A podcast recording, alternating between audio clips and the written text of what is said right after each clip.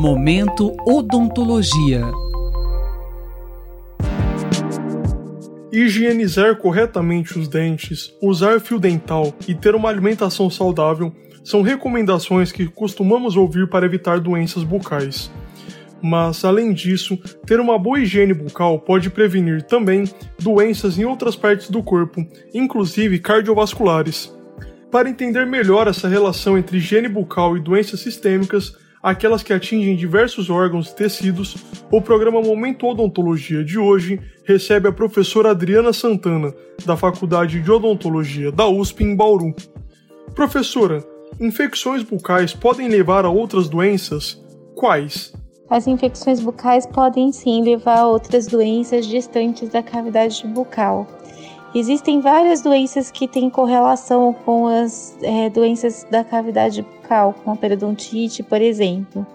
Dentre elas, as mais conhecidas são as doenças cardiovasculares, ah, o nascimento de bebês prematuros de baixo peso e o diabetes mellitus. São as mais reconhecidas, mas a gente também tem outras doenças que podem sofrer a influência, outras doenças sistêmicas que estão associadas com doenças da cavidade bucal, como as doenças pulmonares obstrutivas crônicas, até mesmo o mal de Alzheimer tem sido implicado aí em relação à doença periodontal. Como isso acontece? Usualmente, é, existem dois mecanismos pelos quais a doença periodontal pode estar implicada com as doenças sistêmicas. Um deles é através da translocação de bactérias da boca para outros sítios longe da boca, longe da cavidade bucal, onde elas se instalam e dão início a uma lesão.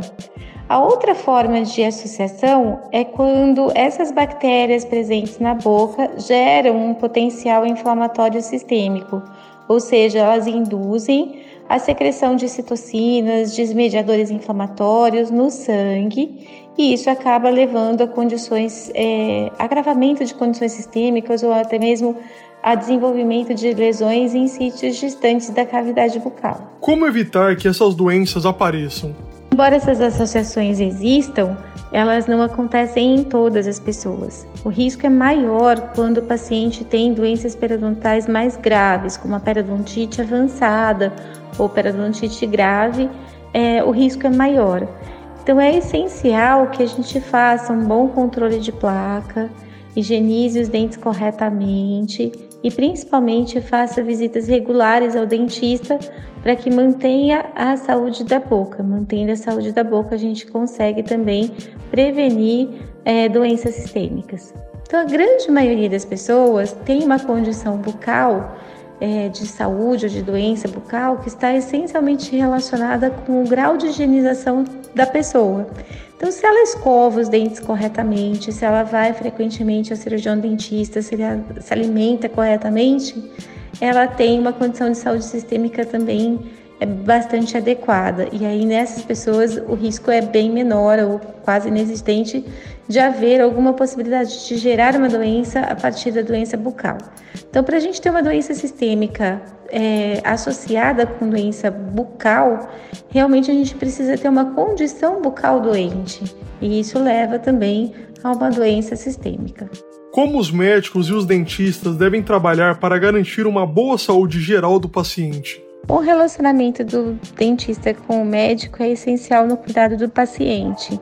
Então, quando o paciente apresenta algumas situações de risco, é importante que o médico forneça essa informação para o cirurgião dentista e, simultaneamente, também é importante que o cirurgião dentista entre em contato com o médico quando houver suspeita de alguma condição desfavorável para o paciente no, no, que diz respeito a, ao tratamento que ele está sendo submetido, que ele está realizando. O que é a endocardite? Geralmente ela é sempre relacionada a problemas bucais. Isso é verdadeiro? A endocardite é uma doença infecciosa, que é chamada de endocardite infecciosa, que ela é causada por bactérias numa reação cruzada com os músculos do coração. Nem sempre ela é causada por problemas bucais, ela está bastante associada a problemas bucais, por causa das bactérias que colonizam naturalmente a cavidade bucal e que tem essa reação cruzada com os tecidos dos músculos cardíacos. Porém, existem bactérias que têm um habitat natural na pele, por exemplo, que também estão associadas com endocardite infecciosa. ela pode trazer riscos graves para os pacientes? Como tratá-la? É, as pessoas que apresentam o risco para terem endocardite infecciosa são aquelas que têm algumas alterações cardiovasculares graves, que são consideradas como de alto risco pela Academia Americana do Coração.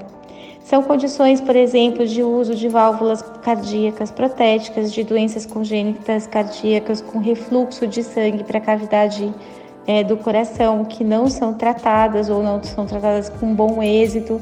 É, pessoas que já tiveram endocardite infecciosa previamente são pessoas de alto risco. Então, toda vez que essas pessoas de alto risco precisam de tratamento odontológico, elas devem ser avaliadas antes pelo cirurgião dentista e nenhum procedimento invasivo, nenhum procedimento que gere sangramento pode ser feito nessas pessoas sem que haja é, uma cobertura de antibiótico profilático. A professora ainda alerta que o uso de antibiótico terapia profilática não garante que o paciente não desenvolverá a endocardite, mas pode minimizar bastante o risco.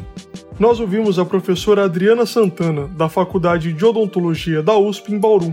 Ela falou sobre a relação entre doenças bucais e doenças sistêmicas, aquelas que podem afetar diversos órgãos e tecidos. Até a próxima edição. Robert Siqueira para a Rádio USP.